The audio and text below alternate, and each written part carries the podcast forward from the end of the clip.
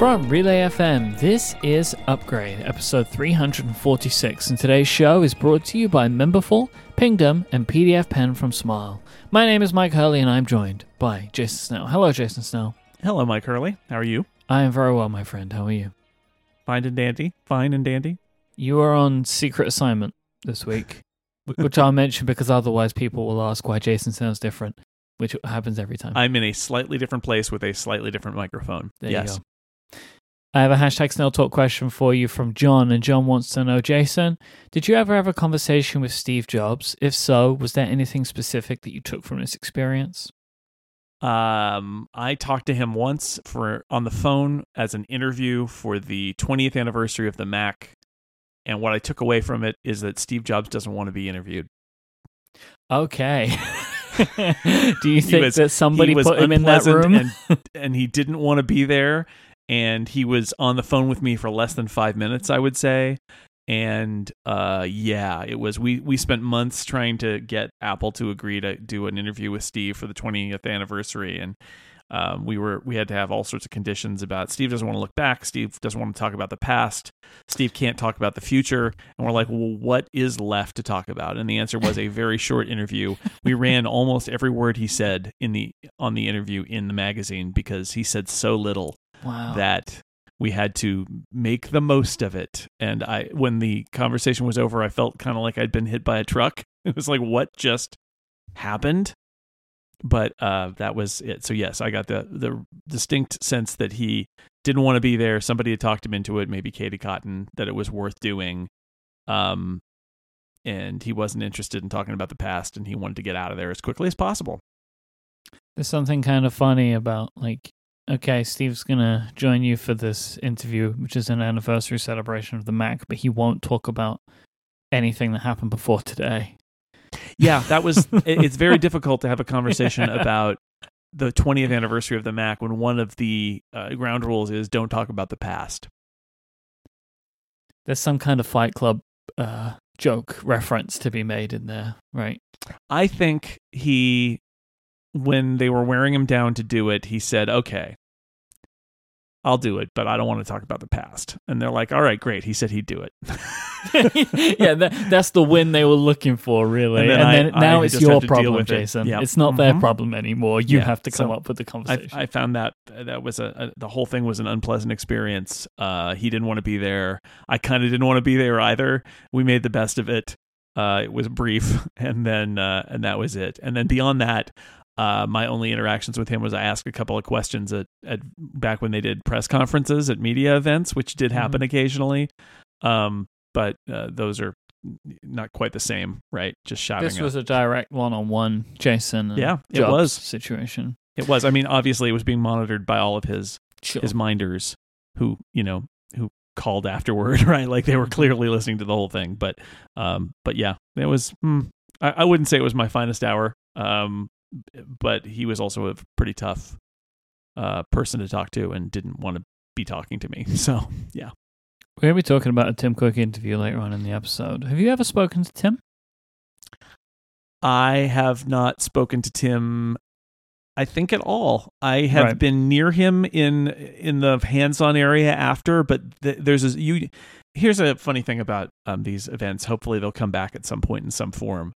Um, you're out there in the hands-on area, and there's a lot of people. Right, there's a lot of people in the Steve Jobs Theater, let's say, and then there's a lot of people in the hands-on area, uh, which is sort of the lobby to the Steve Jobs Theater. And you're you you sense a certain amount of uh, hubbub around you because there's so many people. But then there's like it's like a wave kind of swelling. Suddenly you you just sort of sense that there's more and like there were a lot of people around you but now there's a lot lot and the sounds change and everything's just a little bit more intense and that's when you turn and realize oh Tim Cook's right there. Because there's a bubble of people taking pictures and people wanting to talk to Tim and Tim interacting with people and he's sort of holding court a little bit, Yeah. moving from station to station, um, usually with a member of like a, a high visibility media kind of in tow, but um, it's sort of Tim's appearance.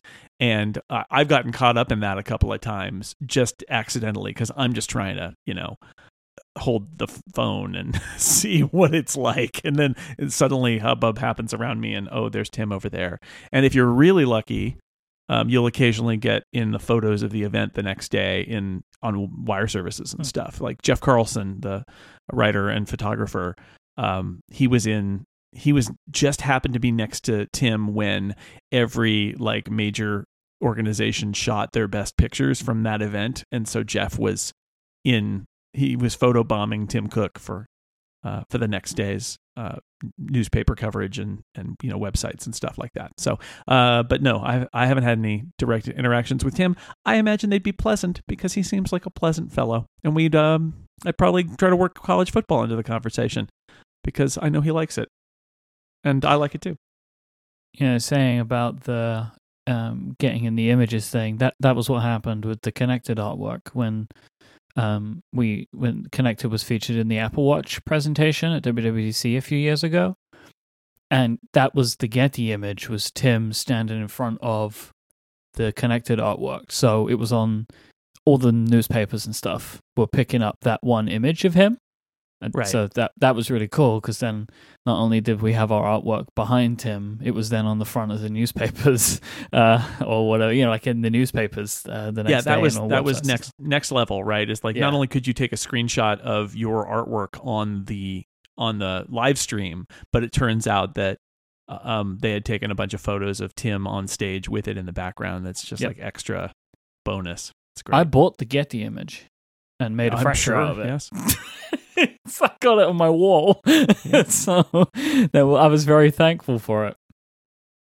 If you would like to send in a Snell Talk question to help us open the show, just send in a tweet with the hashtag Snell Talk or use question mark Snell Talk in the Relay FM members Discord.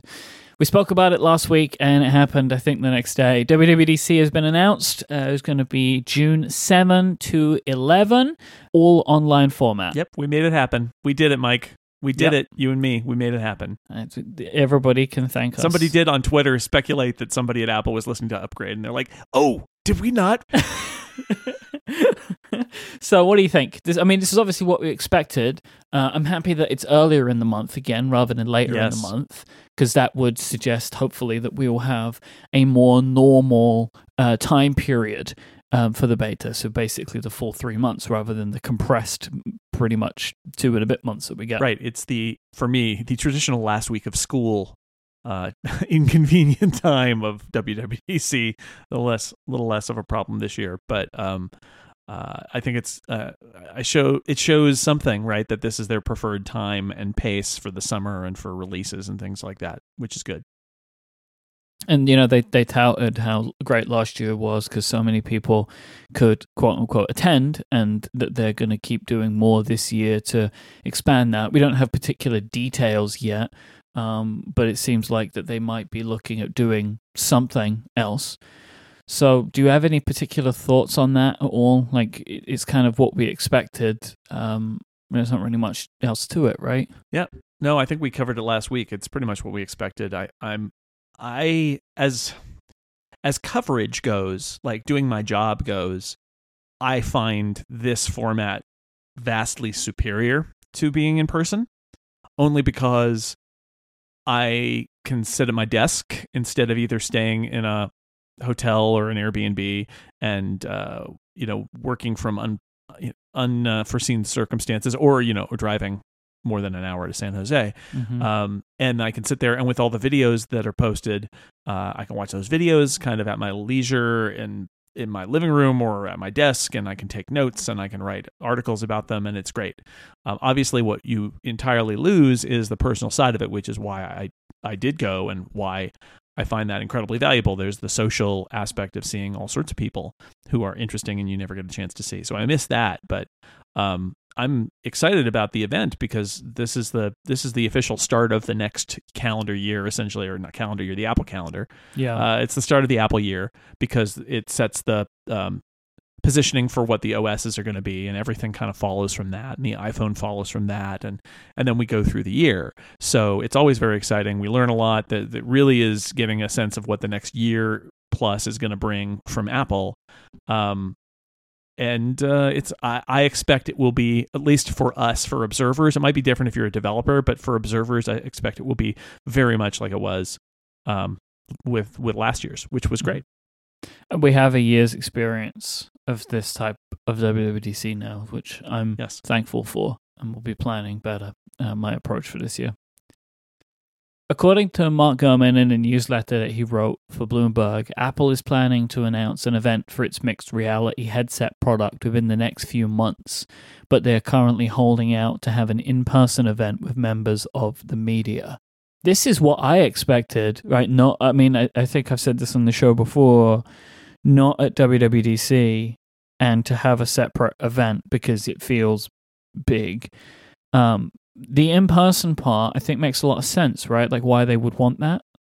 Well, right. This is why do you do in person media events? And the answer is not because that's the only because you want an audience for a for a video live stream, right? Like that's not the answer. The answer is you want people in influential places to get their hands on or in this case maybe their heads on Eyes on. uh, whatever the product is, right? Like you want, and I that's the thing that I missed the most from like the iPhone event last year is that I didn't get a chance to hold the iPhones in my hand, and so then it's like, well, what are the iPhones like? It's like I don't know. I know, everybody knows as much as I do because we all just saw a video, and that's all we know.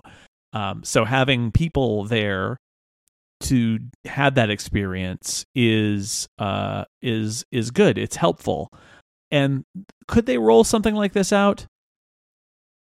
The problem is if it's a pre-announce and it's going to be months before it ships, then you can't do the trick that they've done with a lot of products, which is put it under embargo and mail it to people's houses, right? You get the Mhm. FedEx box, don't open this, it's there's an iMac inside, right?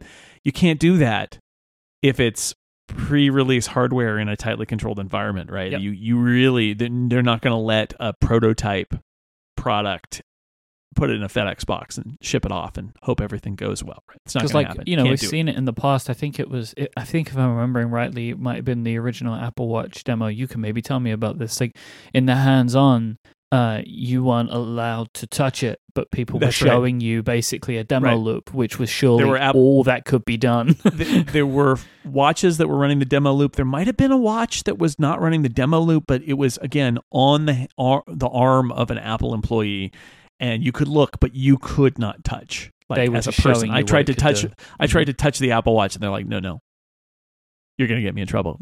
Nobody touches the Apple Watch." Get out of So- here. so that's the rationale. I, so listening to Mark Gurman talk about this, I think it makes sense. I think they could do it.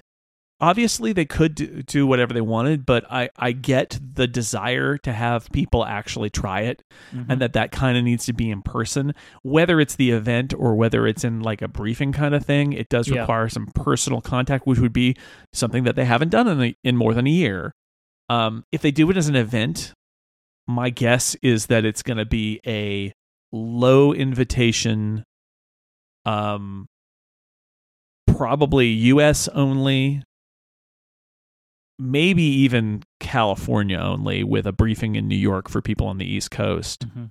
and probably requiring vac proof of vaccination yes. or at the very least uh, a And a negative test. COVID test. But Yeah. probably, uh, whi- which you know, I, I think if you're talking about summer, late summer in the U.S., everybody who wants to be vaccinated should be vaccinated by late summer. Mhm. In fact, it's sooner than that, by early summer. So uh, it's not unreasonable at all to think that they could actually pull this off, and Yep. it, it sounds. I think it's it's perfectly reasonable to see that Apple is grappling with like one an event that really needs it in a way that some of their other events don't, and two figuring out that in the you know at some point we got to come back to doing some personal interaction and we we may be able to do that this summer because hopefully virus level will go down and people will be immunized and it won't be a problem. So I, I think it's interesting to hear the rumblings that they're kind of struggling with this. I think they could definitely make it work. Um, but there are a lot more challenges. Also, let's not forget that if this is something you're putting on your face, then like they're gonna have to sanitize it and right, like not, you're not gonna have like 50 different people rubbing a thing on their face it just you can't do that so uh there's some challenges there but um but it makes sense that they would want to do it this way. Um, I I'd be game for it. I'm I'm up for it.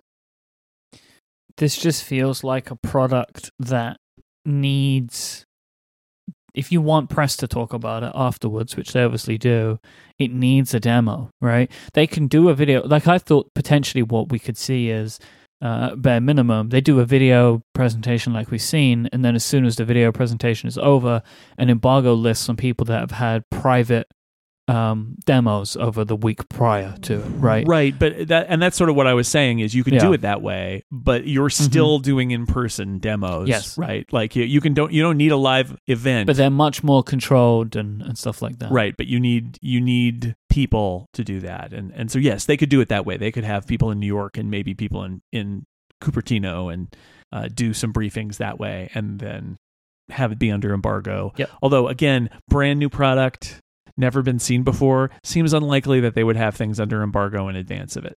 Right? They, I mean, instead want to do their own thing. You know, Well- worst comes to worst. I I have a hard time believing that they would show people a product that they had not announced that was a major new product under Mhm. embargo because that is there's too much risk of all the details leaking in a way that uh you know if they keep it this stuff will leak but like that's not been their pattern at all so i think it's less likely they'd do that But this is definitely adding to my consideration that WWDC wouldn't be the time for anything like this because I don't think they can show off anything software wise without showing the hardware, like tip in their hand there.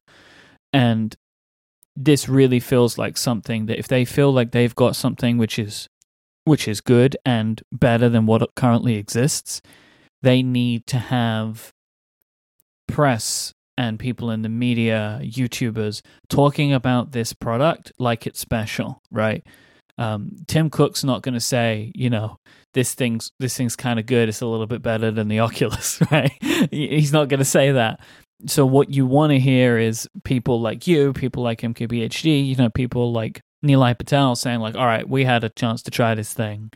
And it's next level for these reasons, right? Like that's that's what you want, and I almost feel like it's worth just delaying the product and its announcement until you can get that because I think that's what it's going to need to to really land with people. That's the decision I would make anyway if they were asking me. well they need developer support for it which means they they ideally like with the apple watch they really need a run up for it and Yep. and that makes me interested in the developer conference as uh, a tie-in but the fact is apple has said repeatedly that ar is a focus. Mhm. there's ar in their devices in the iphone and the ipad. They at this point apple could go in their videos in, in at uh, the developer conference and say uh, we got a whole bunch of great ar things to show you and talk about them and everything would be in the context of the iphone and the ipad but we'd all know what they really mean Mhm. and that so it wouldn't preclude them no, they could talk about evangelizing developers Yeah, at the developer conference which they've been doing for years anyway, though, right? Like, Right. yeah, without announcing the product, knowing that they're going to announce it a month or two later, at which point developers know more about what's going on and they've still got time to develop apps for it. I, I, I think they can they can finesse it. They can they can make this work. This episode of Upgrade is brought to you by our friends at Memberful. Memberful allows you to build and diversify sustainable recurring revenue. It is the easiest way to sell memberships to your audience used by the biggest creators on the web. Maybe your business's financial situation has changed over the past couple of years. Maybe now you want a proven solution that's quick to launch so you can stabilize your business and grow. Memberful handles the hard stuff so you can focus on what you do best while earning revenue quickly and comfortably. It has everything you need to run a membership program of your own, including an optimized checkout, Apple Pay, easy member management, dashboard analytics, free trials, gift subscriptions, and so much more. And Memberful seamlessly integrates with the tools that you already use, including lots of fully managed integrations with the most popular services like WordPress, MailChimp, Discord, and loads more. They also have an API as well. I mean, and I know this because Memberful is what powers the Relay FM membership program. We've worked with Memberful for like five years, but then last year we changed a lot of our membership program. We started adding more content and specific membership shows. And we were only able to do that because of the integrations that we could use with Memberful. And the Relay FM members Discord, that's also powered by Memberful as well. And it's fantastic because it's a direct integration. So when someone becomes a member, they can sign up for the Discord. If their membership stops, then they're removed from the Discord. We don't have to do anything. Memberful's API and their integrations do it for us. And really, it was we started to to look at changing our membership program because things seemed really uncertain last year. And I mean, still have some element of uncertainty to them, right? Like things haven't returned to normal. And having the membership program there for us has been fantastic. And that really is because of Memberful. Um, and so they're a fantastic company. We, we love working with them. You can get started for free for yourself right now at memberful.com. There's no credit card required. That's memberful, M E M B E R F U L.com. Go there and check it out and see what it could do for your business. Our thanks to Memberful for their support of this show and Relay FM. We spoke about this change a while ago, which is John Ternus becoming uh, SVP of hardware engineering. John is now listed on Apple's leadership page, which is nice for John.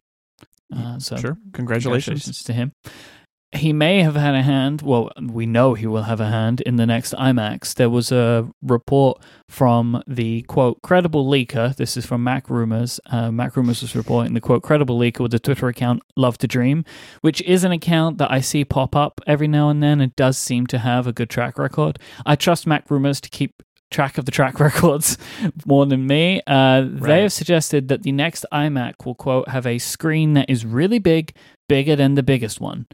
So the Pro Display XDR goes to 32 inches. It's huge. Could you imagine the iMac being pushed to that kind of level? Well, first off, I, will say one of the brilliant things about being a credible leaker on Twitter is that there's no narrative and there's no context placed around anything that they have to say, which mm-hmm. is why it they're not Mark Gurman. Uh, because all, all Love to Dream has to say is one fact, which is, oh yeah, bigger than the current iMacs, and yeah. they're gone, and like we don't need it. any anything. But the fact is, there's been a rumor that they were going to make the 27 inch iMac into a 30 inch iMac and the 21 and a half inch iMac into a 24 inch iMac. That's been out there for like more than a year now. So I just look at this and say, uh, yeah, that's what that is. That's what this person is talking about. I think the Pro Display XDR is enormous, and it's probably unlikely that it's quite that big. Mm-hmm. But um, larger than 27. Keeping in mind too that I think that these iMacs are going to have way smaller frames around them, way smaller bezels, and as a result, I mean, they're not going to so. seem as huge. I mean, jeez, if they keep these bezels and make the screen bigger, they're going to do the iPad Pro thing, or yeah. or the, I mean, they're gonna they're gonna shrink the bezels and then make and make the screen b- bigger, and hopefully this the actual device will not seem that much bigger, but it'll just be all screen. Mm-hmm. So that's I think that this is just in line with that theory. Um, but that theory is that the 21 and a half is going to become a 24 and the 27 is going to become a 30 and um, that sounds sounds great um, I honestly, I feel like the screen on my iMac Pro is almost too big.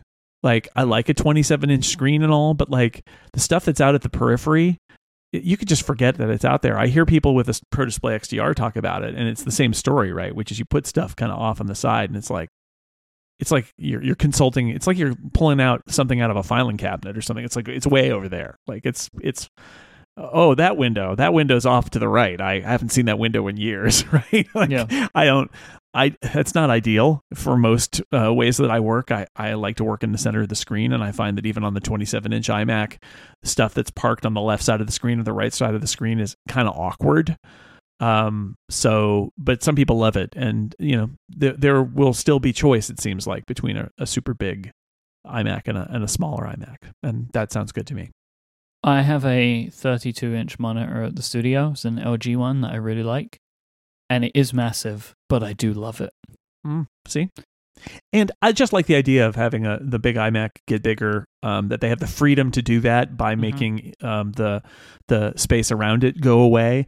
Um, and there's also a question of like what the screen looks like and what the shape of the iMac is, right? Because right the, the iMac right now is taller than its display ratio because it's got Mm. the big chin at the bottom. And so there's a question there too. Like if you eliminate more of that chin, your diagonal is going to get larger, even if it's not much wider. So uh, I guess we'll see, right? But like I I feel like this uh, this report is in line with what we've already heard. Other than the sequencing of it, which is everybody sort of assumed that the smaller iMac's going to hit first and be with a lower end chip, and then later in the year they're going to do the high end iMac, and that'll be big, and it'll have a new, uh, previously not seen Apple Silicon chip in it, and that's those are some assumptions made on some reports, and saying the you know the next iMac screen is really big. Like, is this person uh, thinking about these iMacs both being released now, or is this person, you know, thinking about just the next big iMac, which is, you know, maybe sequenced after the smaller iMac? I, that part I don't know, but otherwise, it seems like this is just sort of coloring in some of the margins of what we already knew. If the big one went to like 30, 32, something like that, do you think you would consider the smaller one, provided you could spec it the way you would want? Well, if we assume that the smaller one gets bigger and the smaller one's a 24 inch, Mhm. I would consider it. Right. I would. Um, that said, coming from an iMac Pro, if they come out with a 24 inch iMac that's running on an M1, I we talked about this a couple weeks ago. I would be inclined to wait at that point, right? Thinking I could get an M1, but the 8 core iMac Pro is as fast or faster than the M1. The M1 is very impressive, but this is a you know what was a five thousand dollar computer, pro computer. I I'll wait on that one. But if they can get me an iMac that is um, that is faster than the M1s, it will be appreciably faster than my iMac Pro, and then I'll I'll consider it. So if all other things being equal, I there was a 30 inch iMac and a 24 inch iMac. Would I consider the 24 inch iMac? I would.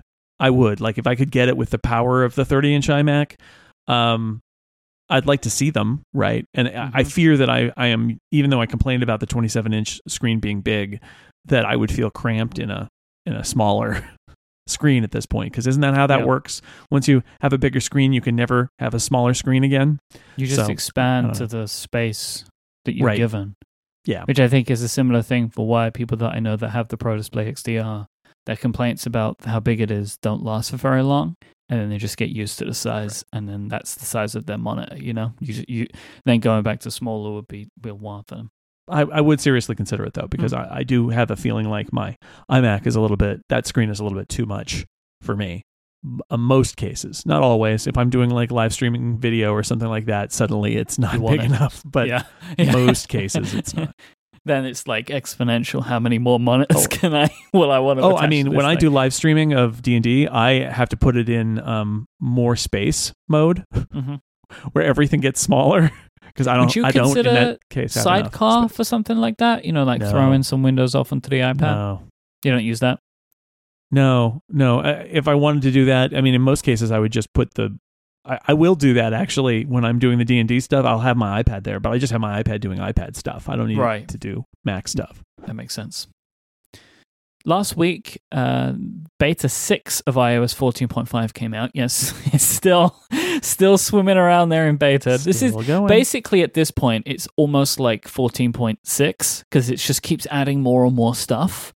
I I think 14.5 was supposed to come out a while ago. Yeah, it's obviously pegged to a hardware release that it, that hasn't happened yet, and so they just are are continuing to spin. It just keeps. It's like um a snowball kind of thing, and it's just the further it's going along, it's just picking up more thing, or like a katam katam katamari. Anyway, um, it, so in the most recent beta, uh, Apple announced that a selection of new Siri voices in various English-speaking regions would be added, and also I think in all regions they have removed the default that like Siri having a default voice.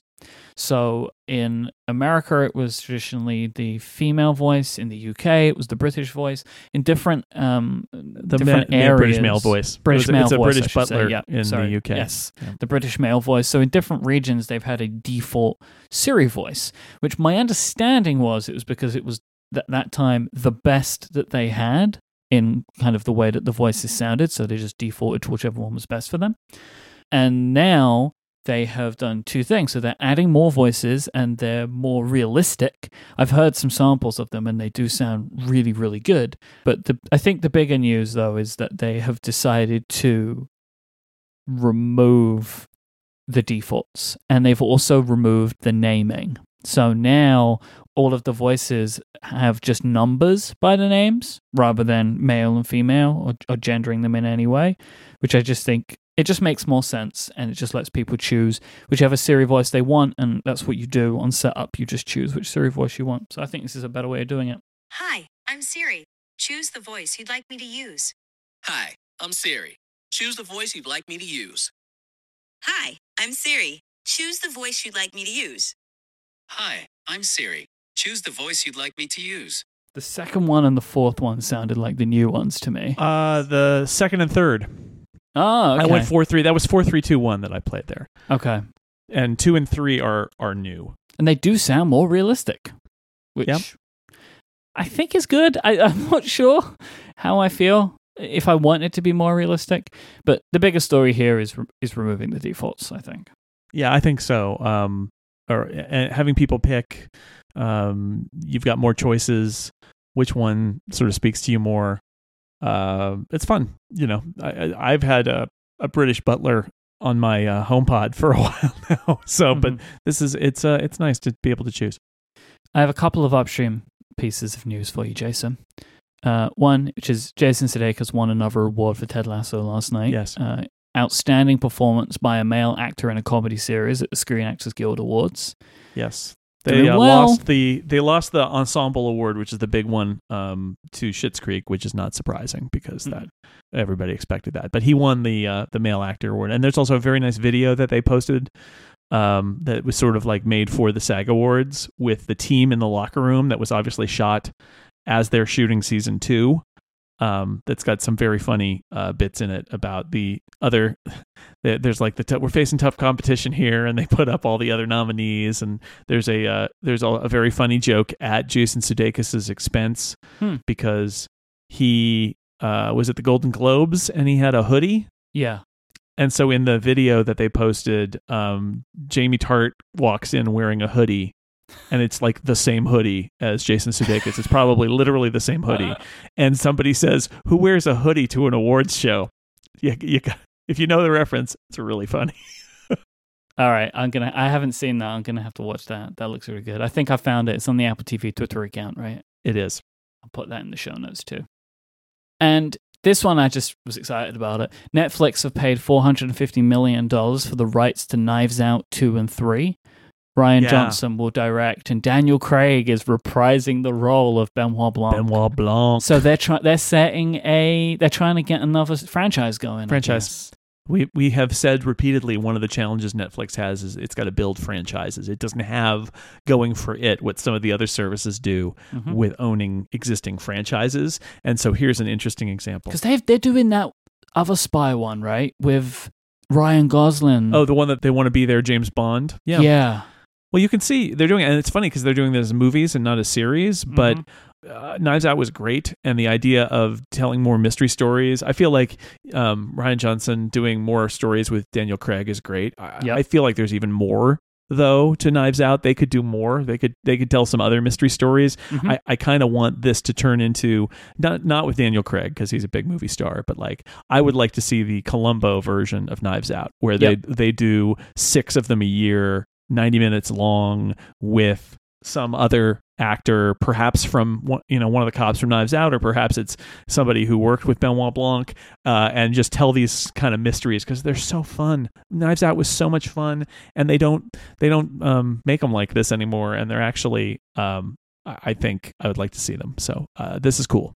That's like one of my favorite movies I've seen in years, and I was just I'm just super happy that they're doing more of them because it was one of those things where I was like, ah, this was so successful. How could they do more? Like I wasn't sure what they would do, but this just makes a lot of sense, right? We just follow Benoit Blanc to his next crime to Yeah. solve, right? Like it's it's kind of Yeah, when he's a he's a kind of like a reluctant uh, participant in Mhm. Knives Out, which I kind of like the idea that you know that's that's a classic mystery thing, right? Where it's like the detective who comes is like, ah, I, I don't want to be here. This is accidental. It's like, all right, I, I guess I'll I'll figure it out. And the cops are like, oh no, this is our job. And it's like, yeah, well, yeah, but I'm I'm the one who's going to figure this out. I love it.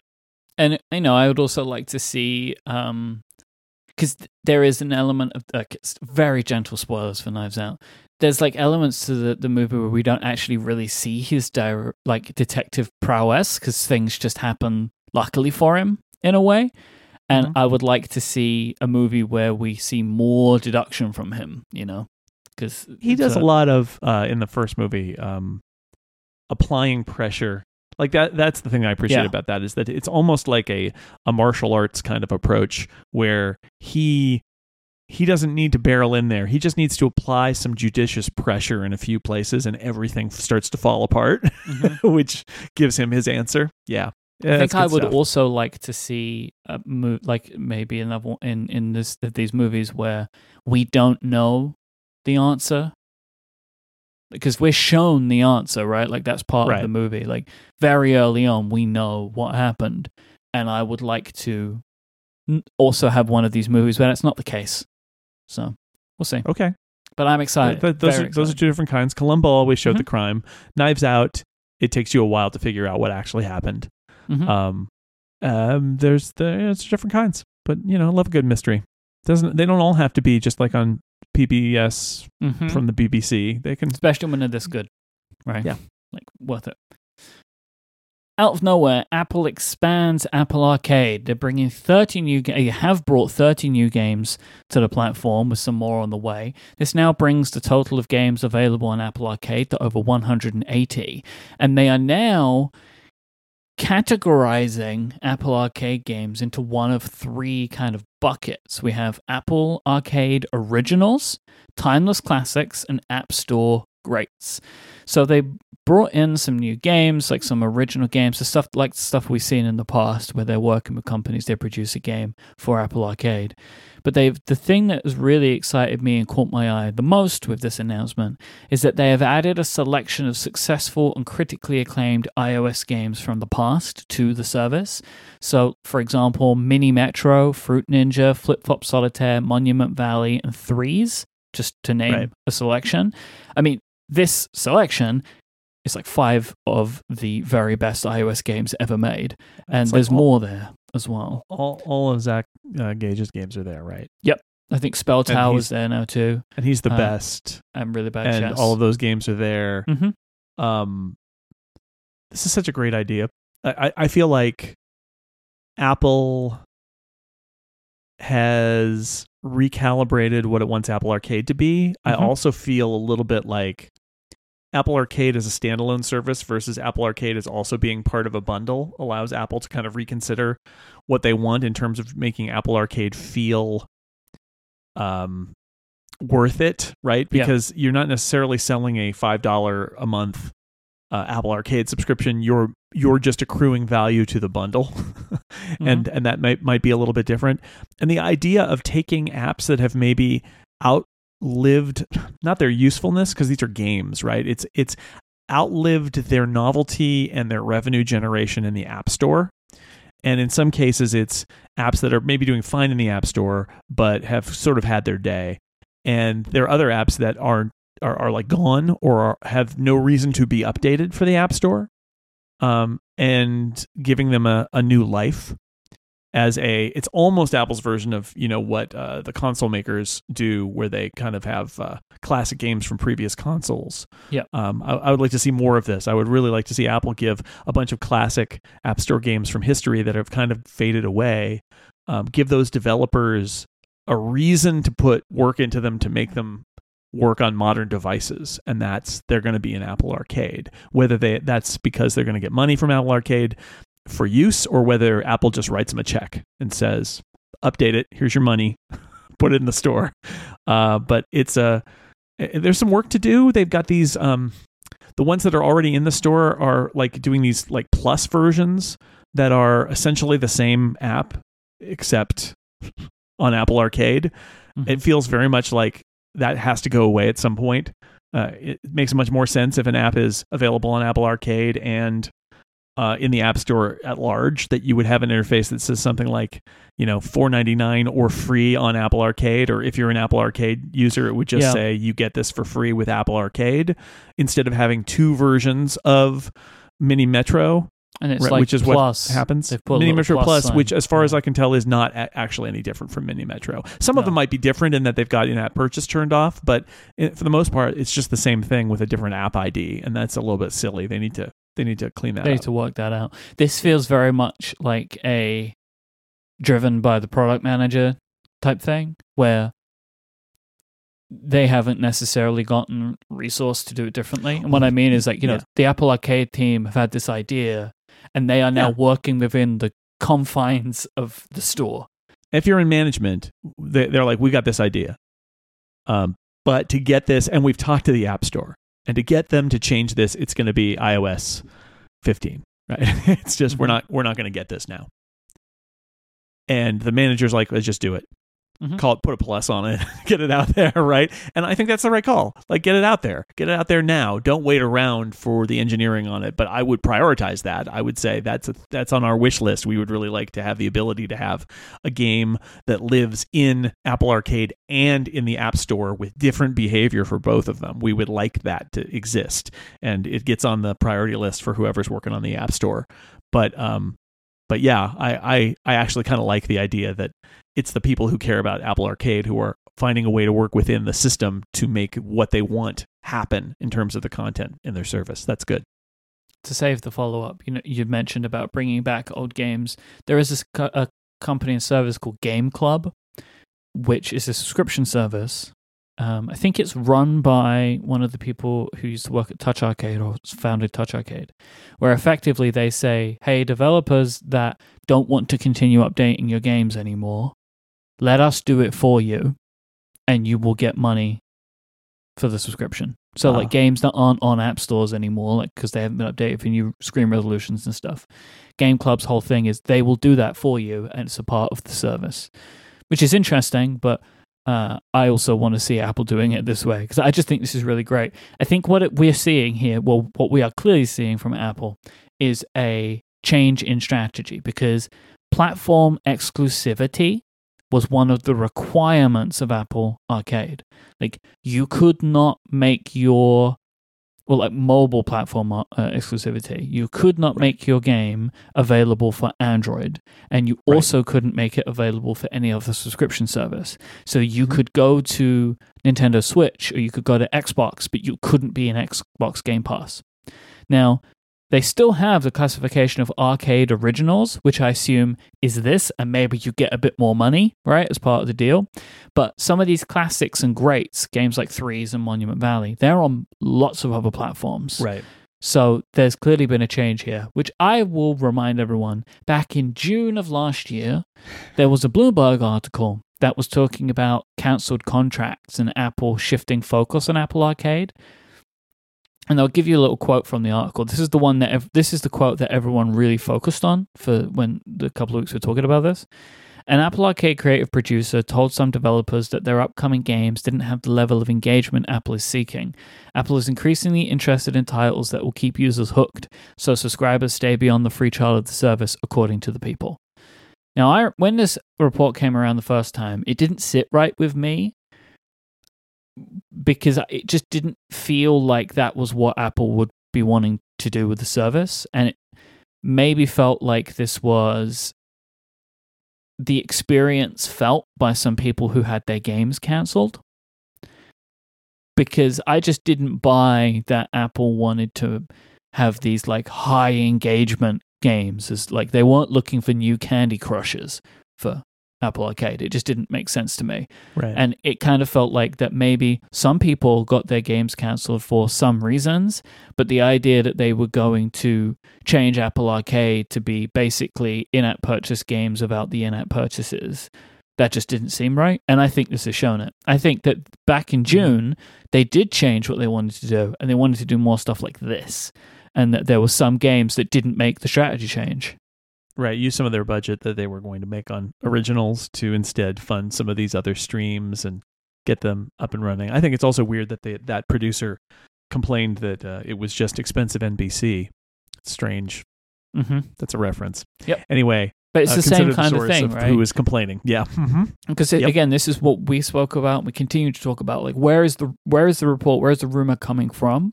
If it's coming from someone who's upset, it might be a little harsher. So You know, look look at what our initial response to Apple Arcade was, which is it's going to all be about the exclusive games, Mhm. right? Like that's they're going to live or die based on the exclusive games. And Apple probably had some struggles where they have some successes and some failures. And somebody inside Apple Arcade says, you know what?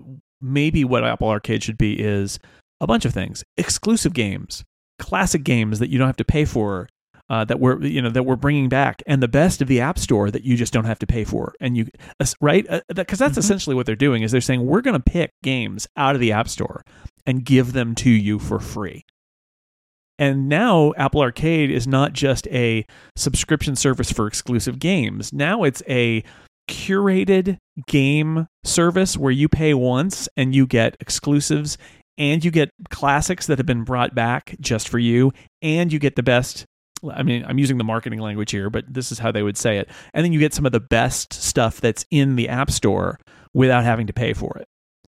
That's more compelling as Yep. a product. It's that's a better product. And you know, people some people might not like it and some people might find it less compelling, but I think it it, it re- speaks to a broader audience and it also I would say personally as somebody who plays games in Apple Arcade and buys games on the App Store eliminates maybe some of the dissonance that people feel with games that like I'm paying for Apple Arcade, but I'm playing games that I bought on the App Store. And it's like, well, why am I paying for Apple Arcade if I'm playing good Sudoku all the time? Well, good Sudoku is now in Apple Arcade and and I mean I already paid for it, so it's too late, but um but you get that for free. And I what I will watch is I wonder what Apple's going to do in terms of approaching people to make these plus versions for Apple Arcade. Because it could get really I don't I don't think they're going to do this but it could get really interesting where Apple approaches almost everybody who's high profile who's putting games into the App Store who has a business model that's a little more maybe a little more independent minded mm-hmm. and say and, and say to them up front, well, you know, we're not going to we didn't pay for you to develop this for Apple Arcade, but we will pay you to put it in Apple Arcade for free for our subscribers and we'll kick back this amount of money to you and you can still sell it in the App Store. I wonder if they'll do that or experiment with that a little bit because that does give them the option. Like it's not it's not all games on the App Store are free, but it they could start depending on again how the app store backend is structured and all of those things and right now it, it's they have to make a duplicate version of the app and so this might take time but you could see a scenario where all sorts of games go on the app store and if you've got apple arcade they're just free Yep. because you've got apple arcade which I love that as a strategy. I think it makes more sense. And I am very encouraged by the fact that they have done this. I think this is great. This is exactly the kind of thing they should be doing, which isn't always what we get, right? But I think this is the way to do it. It's better for everybody. Um, and I'm just super excited about the fact that Frenzic is coming back as part of Apple Arcade.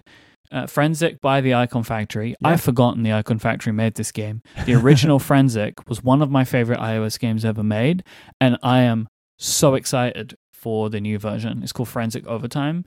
I don't Yeah. know when it's coming, but it's coming soon. I saw that It's you say soon. that you played it, and I'm so I- jealous of you. i've been playing it since thanksgiving basically and uh, yeah, it's good if you like a an intense.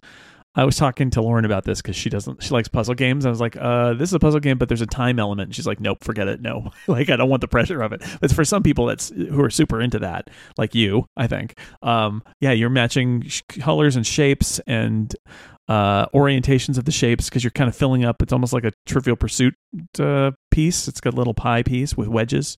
Um, and then there's a whole, a whole bunch of other there's power ups and there's there's a couple different puzzle types and the art is good and the the sound effects are great and like it's it's a lot of fun and they're they're doing that. Uh, when i started beta testing it was just we are working on a new game from the icon factory. And then at some point a few betas in the apple arcade screen appeared and i was like oh i see what's happening here. I can imagine that this is a result of one of the like when they said, "Hey, pitch us." I can imagine the Icon Factory. I mean, you don't have to say, but I can imagine them being like, "We have a game. We would like you to pay us to make it.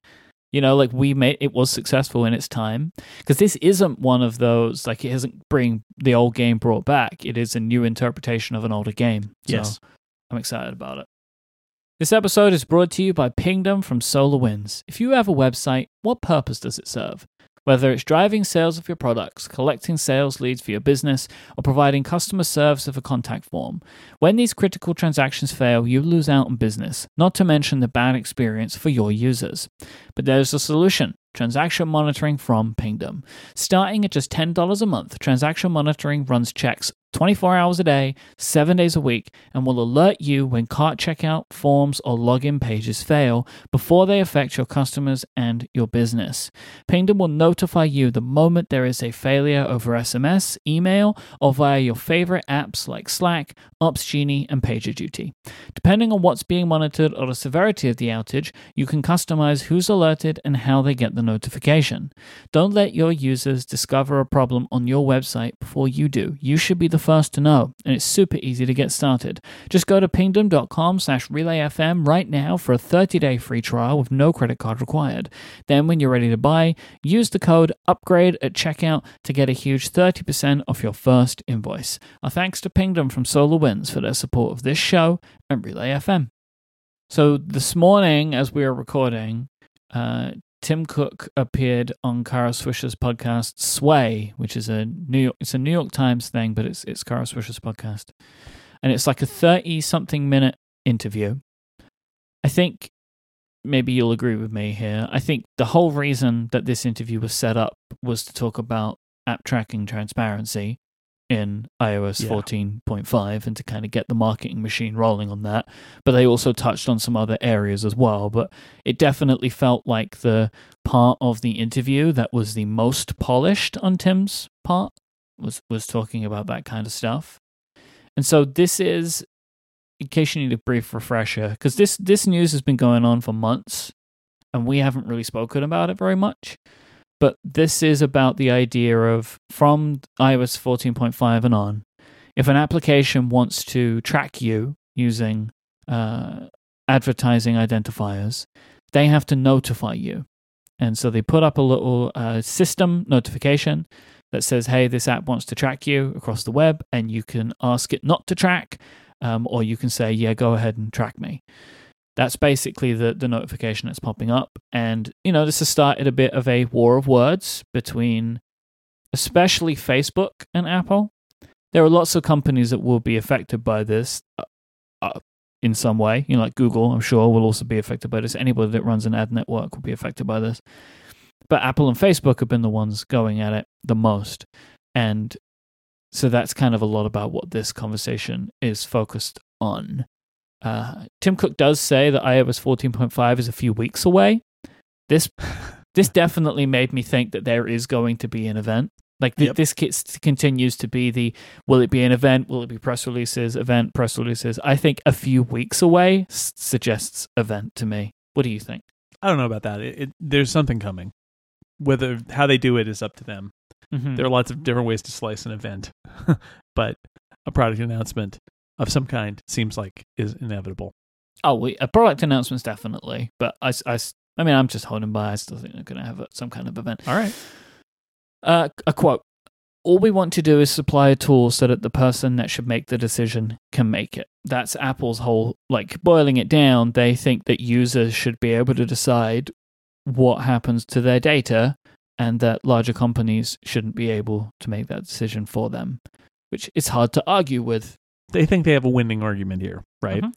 And uh, I, I was impressed because Kara uh, does say, like, well, you know, their argument is it's going to hurt small businesses and all that. And and what Tim says is actually uh, really good and smart. And yes, like you said, he's he's well versed and honed on his message here. But what he says there is they they do this a lot. People who want more information will claim, "Oh, without this, we can't do X. We can't do this. You're going to decimate the small businesses. There's no other way for they for them to do this." And it's never true. Right? Like these things keep happening. There are always arguments, and and I would say he didn't say this, but I will say it. This goes across so many different industries where there is an extinction level event that is going to occur if this thing happens, and then the thing happens, and guess what?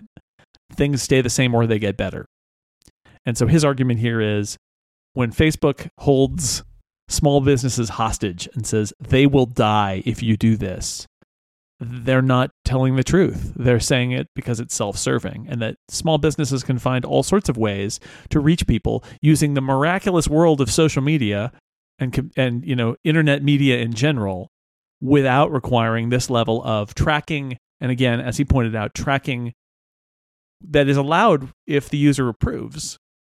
But, uh, you know, we could also argue just even if they don't approve, will small businesses still be able to find uh, targeted uh, audiences for their products? Yeah, they will.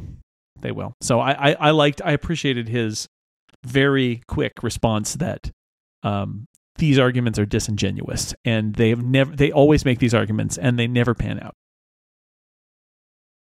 I think there are some shades of gray, but it's not worth getting into for today's conversation. Um, Cook says that he believes that individuals should have control over who has their data, which is definitely the case. And he also says, which is something I wholeheartedly agree with, if you, if you were starting from scratch today, this is how it would be designed.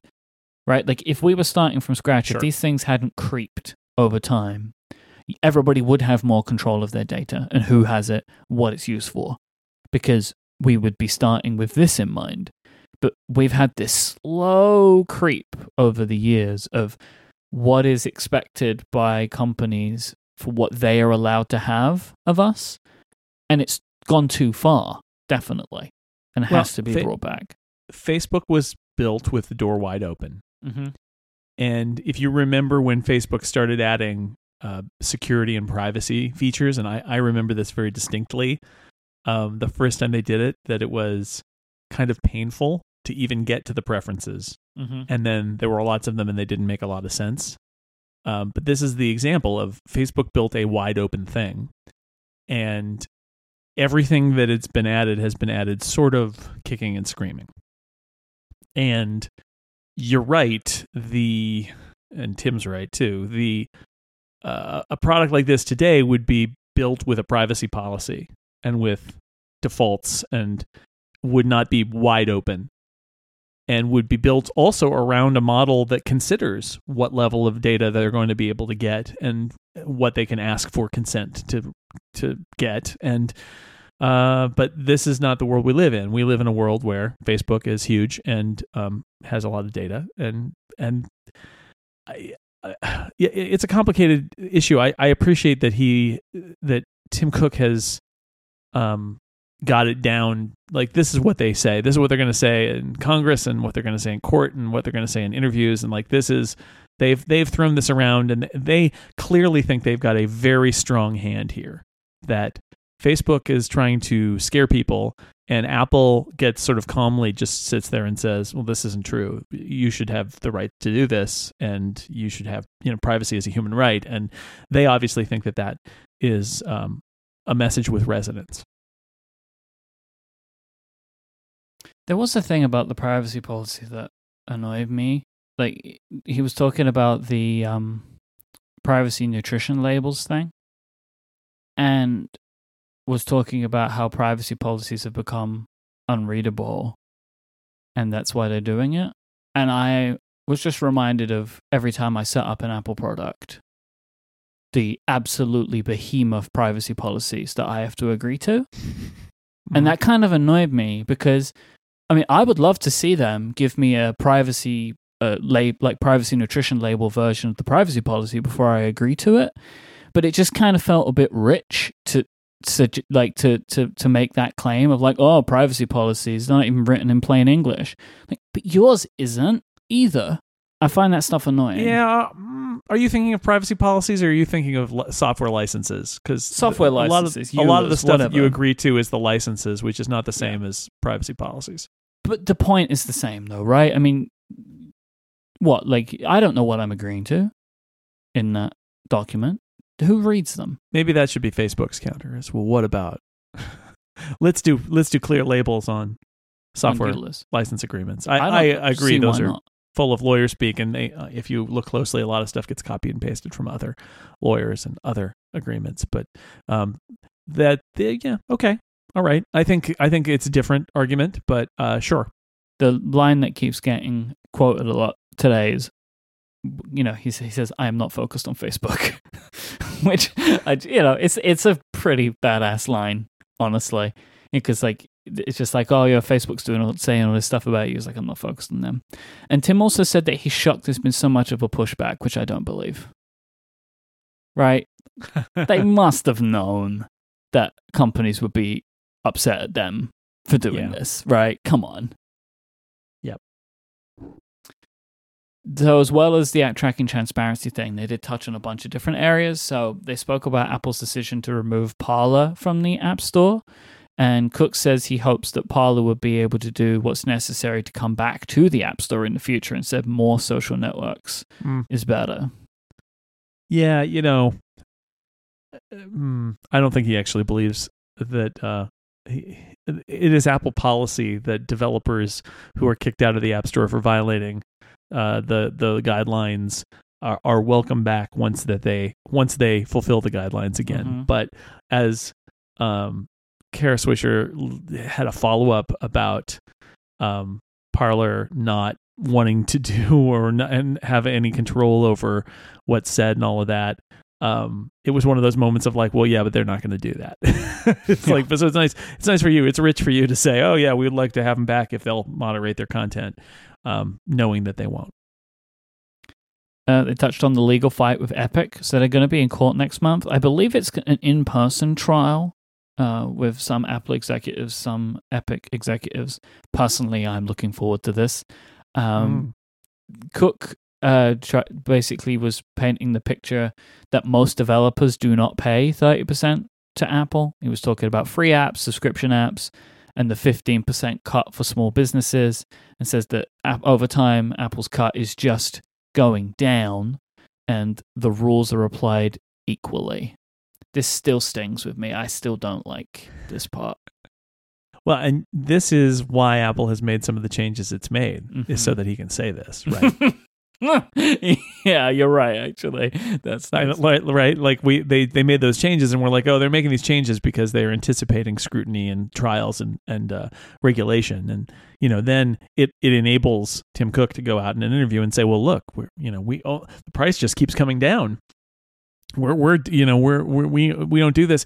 In fact, I was thinking, um, listening to your summary of it, um, more than when I heard the actual podcast, I was thinking, what could Apple do to make Epic even more angry than they already are? And I thought, I wonder if at some point Apple will say first purchase of apps is 15%.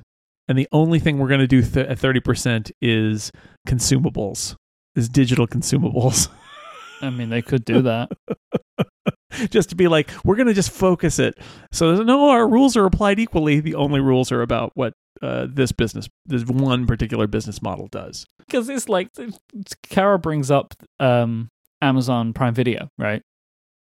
And about them always getting fifteen percent. It's like, oh yeah, all of our video apps are fifteen percent, and she's like, oh, like Netflix. Yeah, I love that. It's like, yeah, the rules are applied equally, but the rules aren't a natural being.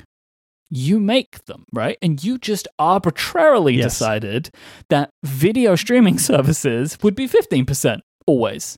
You, you decided that, so Yes. you could make Yeah, the- any decision. Yeah, the Amazon one was a, it's like, oh no, there's no special case for Amazon. That's just a policy we made about video streaming services that applies largely just to Amazon.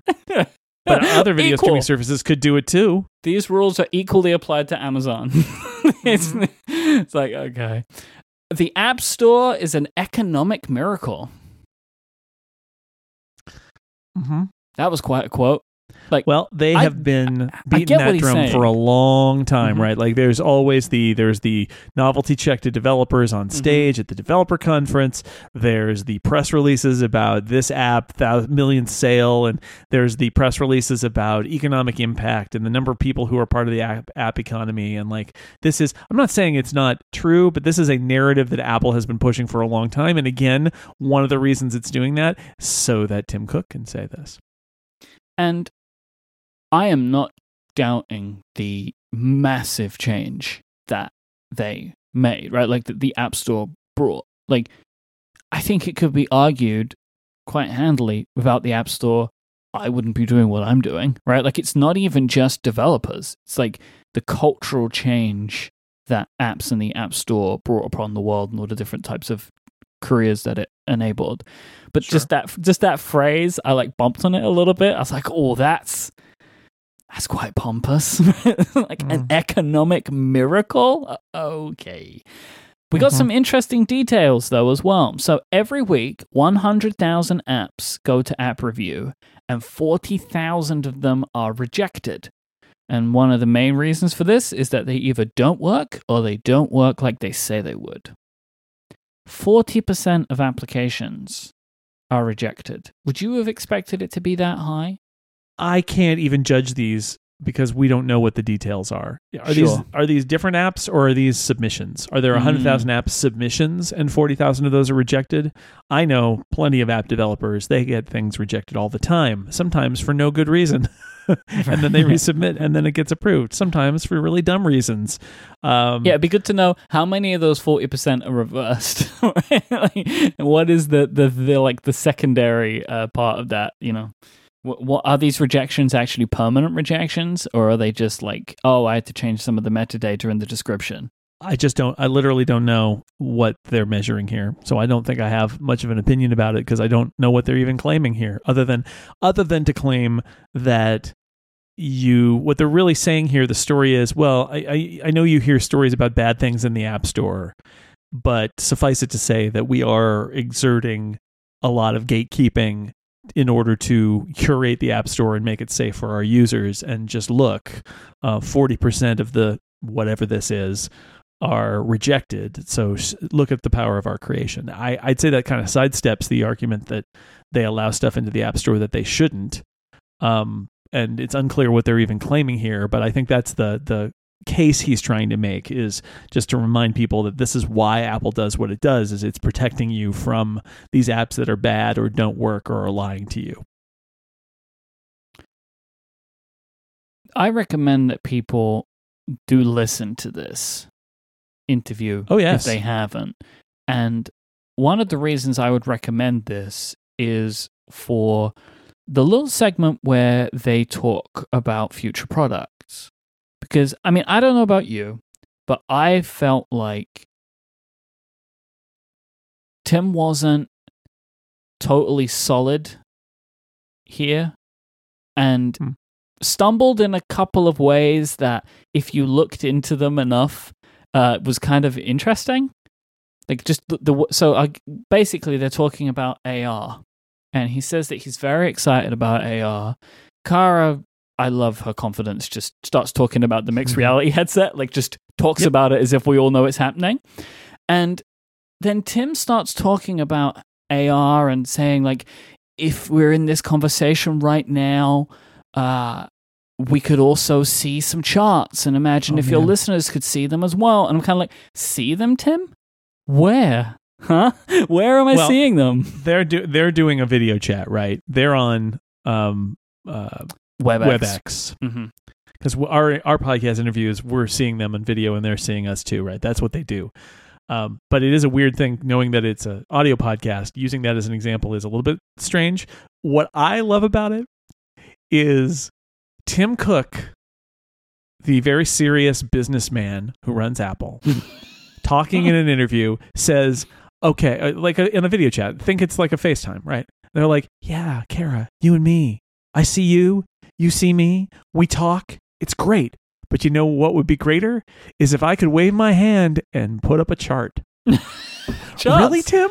Customer a sat. chart? That's what he wants. It's and just it, it would it would be let me show you the customer sat on the iphone. Look at that. Look at that number. Now and he waves it away. Phew, now it's gone. Like I, I just i love this little example as a i know it's probably not but like as a peek into tim cook's mind whereas like reality would be so much better if we could call up charts and have them float in the air around us while we're talking to other people. I think i want to believe he thinks that. I want to believe Oh, that that that is a that is what the world needs to be is you know bring your data with you. In fact float it like a hologram. That's what i want to see.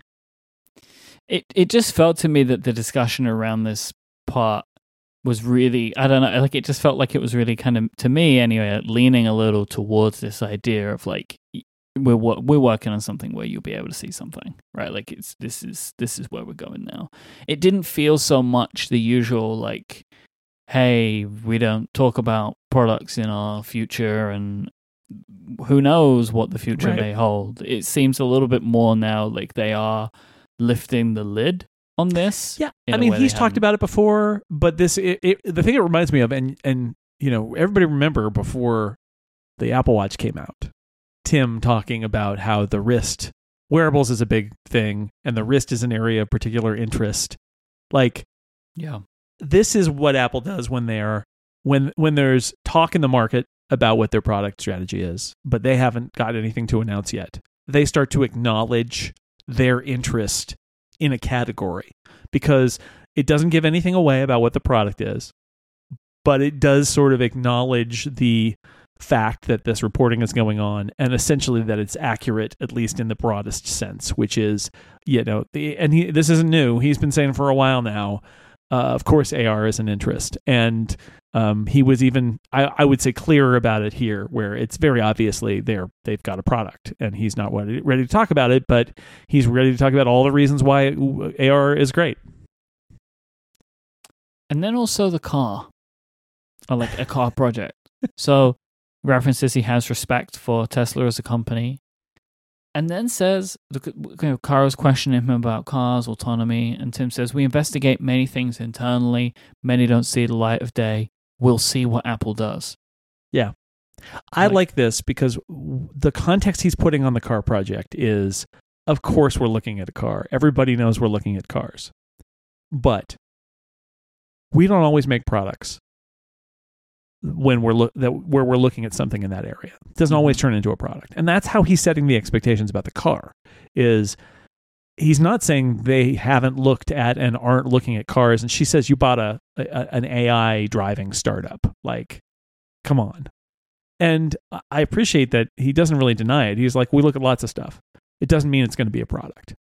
And I honestly, the impression I get is that's sort of where this product is. That the AR product is coming. The car, they're working on it, but it's not at a point where like they're certain that they're going to do it. And I think that is Apple's they're process. not even ready to be secretive about it yet they're so early they're they're willing to say oh, i don't know maybe and and what's the I think Apple's famous secrecy, right, is about product detail and product secrecy.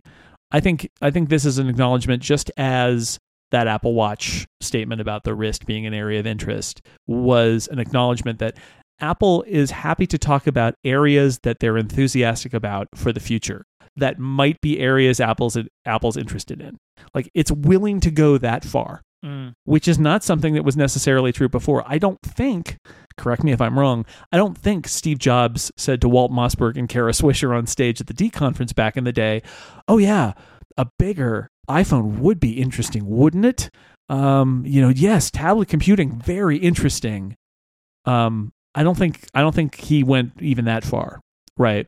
Um, but uh, Tim Cook's willing to go to that point, but no further. And I think this car statement is very much in line with what we think we know about this, which is they're working on something, but it's not really close, and they're probably not even sure if it's a real thing yet.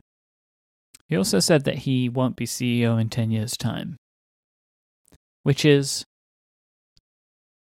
when you hear him say it, it's like, whoa, hang on. But then think 10 years is a long time, right? Yeah. He's this year is Tim's 10th year of being CEO. In August of this year, it would have been 10 Yep. years. And so it's kind of like surprising and not surprising at the same time. Yeah, well, I looked me. it up. He's 60. Mhm. And you're 60, you've been CEO of Apple, the world's largest in some measures company for a decade. And I think what he said was the end isn't in sight. I, I, I don't have any immediate plans of any kind, but 10 years is a long time. And I'm thinking, and you're 70 in 10 years. And although 65 isn't the retirement age that it used to be, um, at the same time, he has obviously made a lot of money in a very high stress job. I do wonder about his personality if he's really going to be able to retire or if it's more like just take a step back, do some corporate boards, do some philanthropy, um, and and stop grinding quite as much. But he seems like a You grinder. He'll probably be a grinder forever. He would probably be on the board at Apple for as long as he's alive. Would not would not surprise me, right? Right. Well, look at Bob Iger, right? Yeah. That kind of thing, where where there's a there's a take a step CEO, longtime CEO takes a step back, but is still around at least for a while. Um, that wouldn't surprise me. But at the same time, yeah, I mean, does he want to be 20 years CEO of Apple and still working at Apple when he's 70? My guess is uh is no, and it seems very clear that like that's he he doesn't know when he's going to leave, and it's not soon but he can't see him being there in 10 years. And that's, yeah, you're right. I, I think I share. What surprised me is that he didn't hedge about it. Not at all. That was that was Yeah. the surprise. The surprise to me is not what he said, which is uh, 10 years, essentially when, when I'm 70, nah, I, I'm, I, I'll be retired by then. What he, I'm surprised he said it instead of just saying, well, you know, you never know. I, I'm committed here. I think I'll be here for many more years. I I, don't love know how my many. job. Who knows? Right. But instead, he was sort of like, yeah, I can't see it in 10 years. That's probably too much. And he That's it. did do the whole thing of like, you know, I, I, I love it. I can't. And this is again, I understand from him. It's like I just I love it so much here, and I can't. I don't have anything else I want to do, and I can't imagine what else I would do. And you know, it's in the same way that like I could imagine someone like him still being CEO in ten years' time, because if you're an ambitious person, I mean, he's reached the top, right? Sure. there really isn't much further for him to go. No, there's nowhere to go from there. You know, except politics, right? He's like the only place I, was I, gonna can say imagine. unless he wants to be the Secretary of Commerce or something. Yeah. But yeah, yeah. Actually, what I what I envision is he says, "Kara, but imagine if we were in augmented reality, I could bring up a chart about the average retirement age and how it's changed over time." But I can't. But I can't. not. What a shame. Mm. But you know, I I I was like, I'm intrigued. I mean, you know, Apple obviously has this history, which is odd, right? That their CEOship as a company, it's just been a very strange path to this point. They've, what they just turned 45, Apple as a company, I think. Yeah, sounds about right. Which Mhm. means that Tim is fast approaching, like a quarter or whatever. No, it's not fast approaching, but kind of in, in or around. And you know, you look at what Steve did, and he stepped down as CEO. I mean, he was in ill health, but there is at least that idea of he t- Tim could one day just stop being CEO and just be involved in the things he wants to be involved in, which I imagine him doing. Uh, I think maybe sooner rather than later. Who knows? We'll see. Because how long do you want to do one job? You know, Right. With the same set of responsibilities. Ten years is a really long time. And I'd imagine if you if you add in the time when he was when he was uh, um, COO Mm-hmm. and operations guy.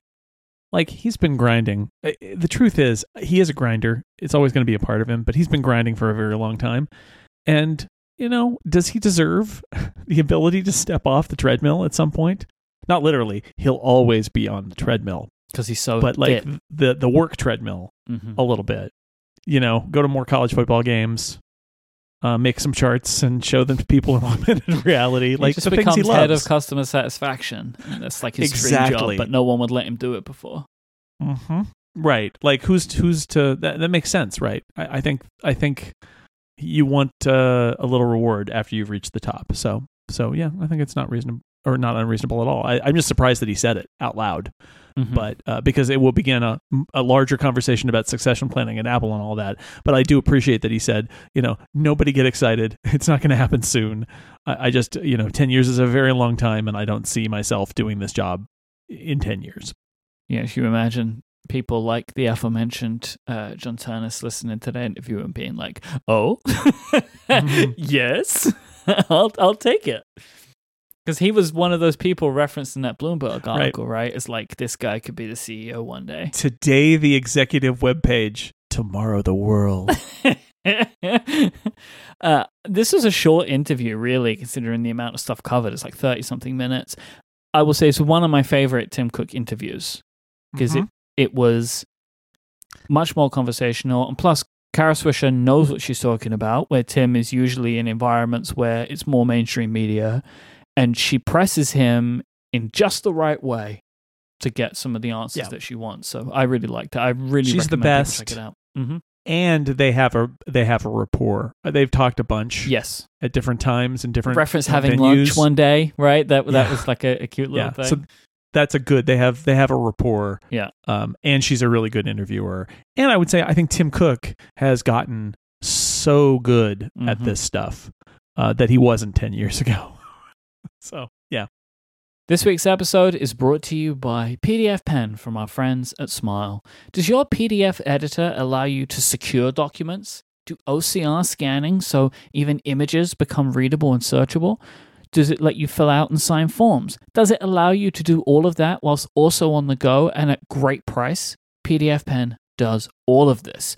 PDFpen is the all purpose PDF editor that allows you to improve your workflow and productivity, add signatures, text, and images, make changes, correct typos, and so much more. If you work at all with PDFs, you need PDFpen. You can also keep everything in sync because PDFpen and PDFpen Pro on the Mac also work with PDFpen for iPad and iPhone for seamless editing across devices with cloud services such as iCloud, Dropbox, Google Drive, OneDrive, and more. This is something I do all the time. No matter what device I am using, I can sign contracts. I sign contracts on my iPhone sometimes using PDFpen Pro, just using my finger, super easy. I can zoom in and out. I love it. I have been a big fan of this product for years. I deal with PDFs a lot, lots of contracts and stuff like that that we need to deal with. And I would be lost without PDFpen. One of the things that I really enjoy is if you add in some text and you're dragging it around, it creates these automatic guidelines to match up with other signatures on a page or lines on a page. Like it's because it's using the OCR to work out where to line things up, which is just really easy. So you can just add text in and line, it will help you line it up. It's really, really cool. You can learn more about PDFpen and PDFpen Pro at pdfpen.com slash podcast. That's pdfpen.com slash podcast. Our thanks to PDFpen from Smile for their support of this show and Relay FM. Let's do some hashtag ask upgrade questions to finish out this week's episode. And the first comes from Chadwick. Chadwick says On last week's episode, Jason referred uh, to inserting a quote bunch of TKs when writing to remind him that he needed to check something before publishing. What does this mean? um, that was a little Easter egg for people out there, and I, I I phrased it in a way that you didn't need to ask, but I, I guess people asked. In journalism, it is common for a whole bunch of there are a whole bunch of things that are are used by journalists to mark stuff as not being for public viewing. And they're all i believe the uh, tradition is they're all misspelled. They're all things that don't come up in actual language very often in english anyway. And the idea there is if you write so like my uh, the year after i left it wasn't on my watch my college newspaper had uh, they were laying out their sports page and they had a bunch of fake headlines and the headlines read like real headlines. Like i, I believe the one that was uh, that that was particularly bad was uh, track pulls up lame. Um but they're all joke headlines because the, the stories weren't in yet and what happened is the stories came in and uh, I think they even updated the headlines, but there were two versions of the page. There was the page that had the bad headlines on it, and the page that had the real content on it uh, that wasn't fake and just placeholder stuff. And the person pasting up the page couldn't tell the difference and thought that the fake one was real. This is why you don't do that. This is mm-hmm. why you have your headlines have TK in them or question marks or other things that are misspelled. And so a tradition in journalism is you put these markers in that everybody knows means they're not real and don't send that to the internet. Don't put that in the paper. Don't do it. TK stands for, I believe, to come, except with a K. Why?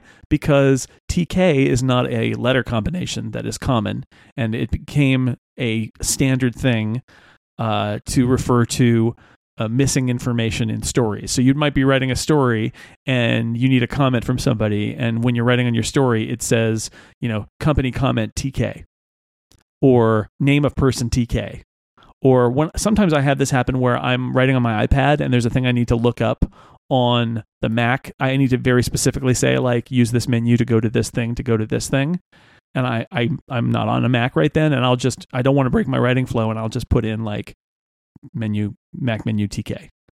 Um, other things that journalists do headlines are often referred to as heads, H E D. Uh, the secondary headline is a deck, D E K. And the lead, the first paragraph, is L E D E. Um, paragraphs, by the way, are graphs, G R A F. These are all journalism terms, but they're also misspelled intentionally so that when you see them, you know, don't print that. so that uh, so the TK's thing is like literally uh it's it's uh this isn't done yet. This isn't ready. Fill this in later. And it also has become to mean I think for a lot of journalists over time uh it's funny because one it's your own personal struggles of oh boy I have I haven't finished this thing yet. I still got all these TKs in there. And also if you've ever worked with somebody who's a uh, a procrastinator or is very late with their work or misses deadlines, um, it can become a kind of rueful joke about that. We had a uh, a person who blew all their deadlines in journalism school. And we had a, a going away thing for our professor who was who was leaving the journalism school at the end of the semester. And uh, one of the jokes in the in the thing that we made for him was that there was a whole little box that was by one of our uh, fellow students who was always late with their work. And the box had a big headline and a picture. And then large space for a story and it just said story tk and we all had a good laugh and i remember it all this time later because it was pretty funny. Anyway, that's the story of the TKs. It just means it's a placeholder. And um, before I worked in my college newspaper, I would do it with question marks. I just have a bunch of question marks because, again, very clearly not a thing. But TK is what is just generally used culturally. I also use brackets a lot. I put like three or four mm. brackets around a note to myself as a way of like, there's, you know, I'm not going to miss. I've seen this that there's the minute you've seen this because you've read my drafts. Yep. Yeah, I'll often like do multi brackets and notes to myself, and that's because that part is um, it, it, will jump out at me. There's there's no markdown for four brackets. it's just a, like, hey, uh, this part's not done. The more you need to remember, the more brackets there are. Yeah, 20 exactly. brackets. Eight brackets, 20 uh, brackets. Oh boy, that's TK a bad one. is particularly useful because it's easy to search too, right? Like if you're searching. Yeah, well, that's that's it. It's, it's an uncommon letter combination, mm. and that's part of the reason that that exists. Mikhail asks, last week you were answering the question of which iPad Pro somebody should buy, but you didn't consider the iPad Air. Was there any reason for that? Uh, it was an oversight.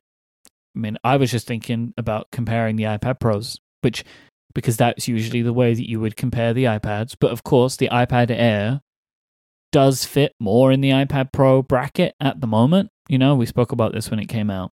I want to give just a quick overview again for like why you may or may not want to consider the iPad Air instead of an iPad Pro. So, looks very similar, right? Has very comparable specs. It has in some ways a more modern processor.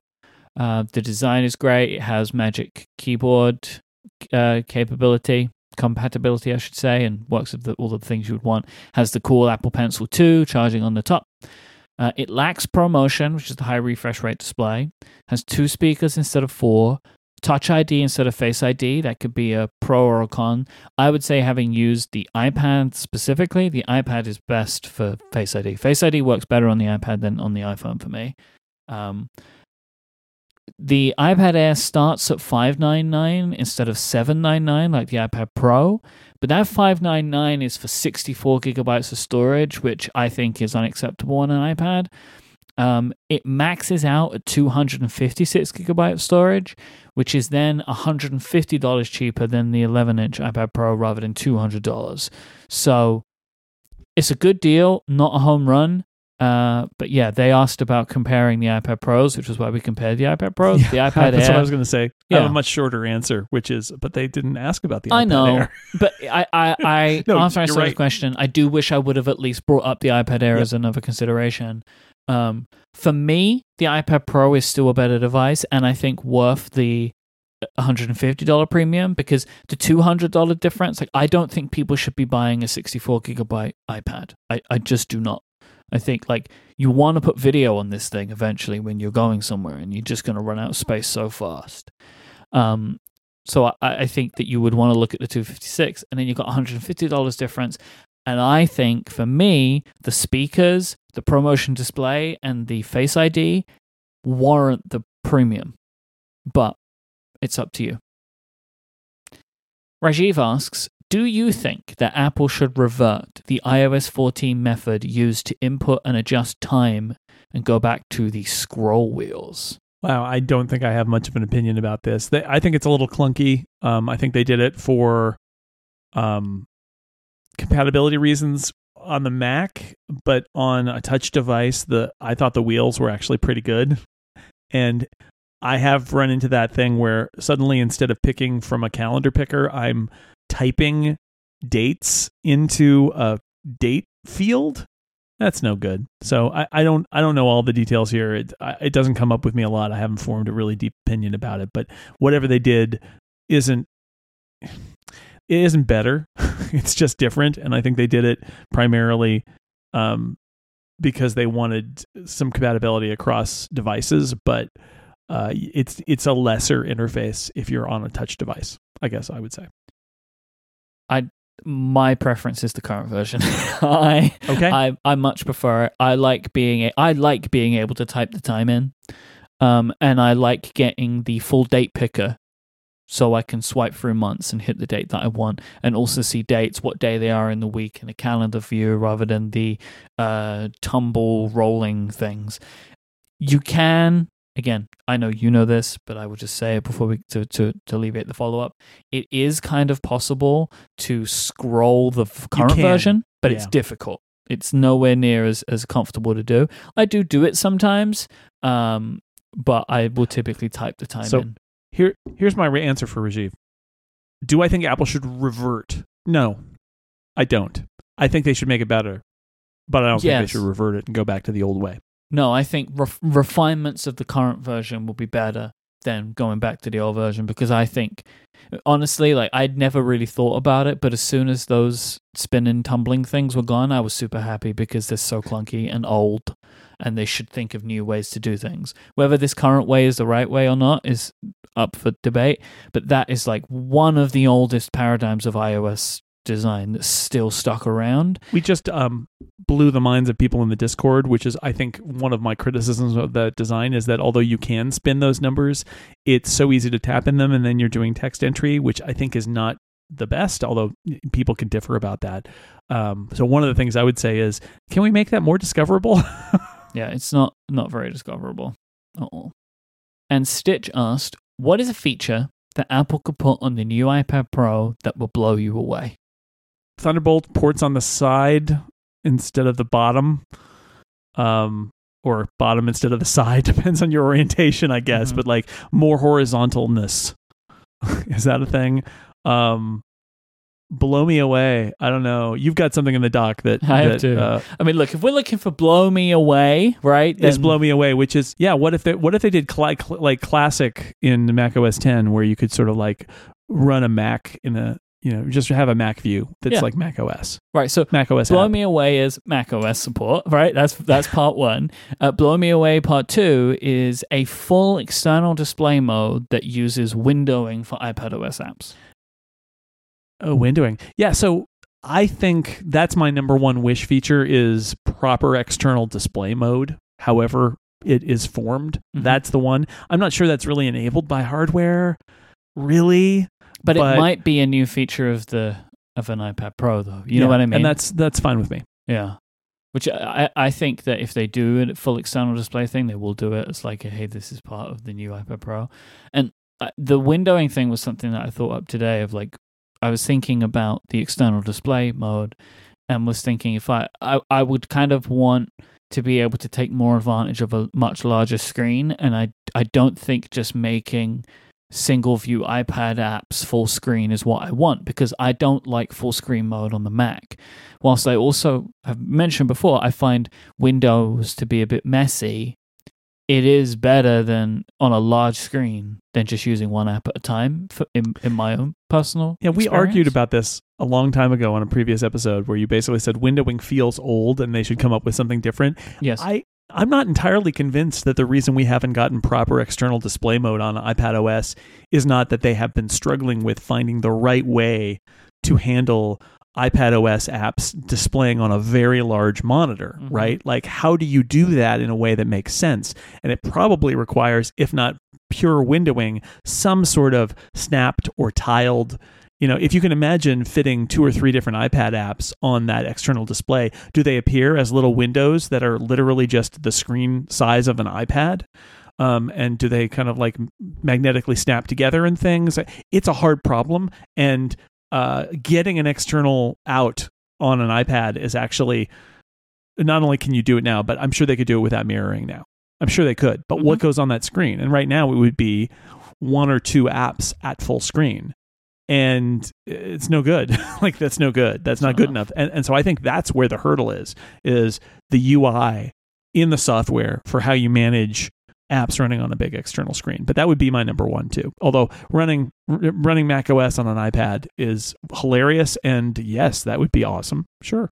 If you would like to send in a question for us to answer on the episode, just send out a tweet with the hashtag AskUpgrade or use question mark AskUpgrade in the Relay FM members Discord, which you get access to if you sign up for Upgrade Plus, where you will also get longer ad-free versions of every episode. Just go to getupgradeplus.com to find out more and sign up. And thank you so much if you do. Uh, I would also like to thank our sponsors for this week's episode. That is the fine folk over at PDFpen from Smile, Pingdom, and Memberful. Uh, Jason, before we go, would you like to tell our listeners about another Relay FM show? Yeah, you should check out Top Four. Uh, this is hosted by the Arments, Tiff, and Marco. Um, you may know Marco from being Tiff's husband. Um, and they make top four lists of just about anything. I've been on a few times. Uh, we did a member special where we listed our top four salad items, items that go in a salad. We did a classic one where uh, Lauren and I joined Tiff and Marco, and we tasted at the time every flavor but one of uh, LaCroix uh, seltzers. oh boy, there was a lot of burping after that. Um, it's a really funny, fun thing. Uh, listening to husband and wife trying out all sorts of strange things and then and then ranking them in a top four list that is often not uh, for long. That's part of the joy of it. So indulge in the sheer randomness of top four. Uh, check it out, relay.fm slash top four. It's fun. It's fun. Don't you need more fun in your life? Or just search for top four wherever you get your podcasts. If you want to find Jason online, you can go to sixcolors.com and theincomparable.com. And Jason hosts many shows here on Relay FM, as do I. Jason is at jsnell online. I am at imyke, I M Y K E, and we'll be back next time. Until then, say goodbye, Jason Snell. This is me saying goodbye with a chart that also says goodbye in augmented reality. Hmm.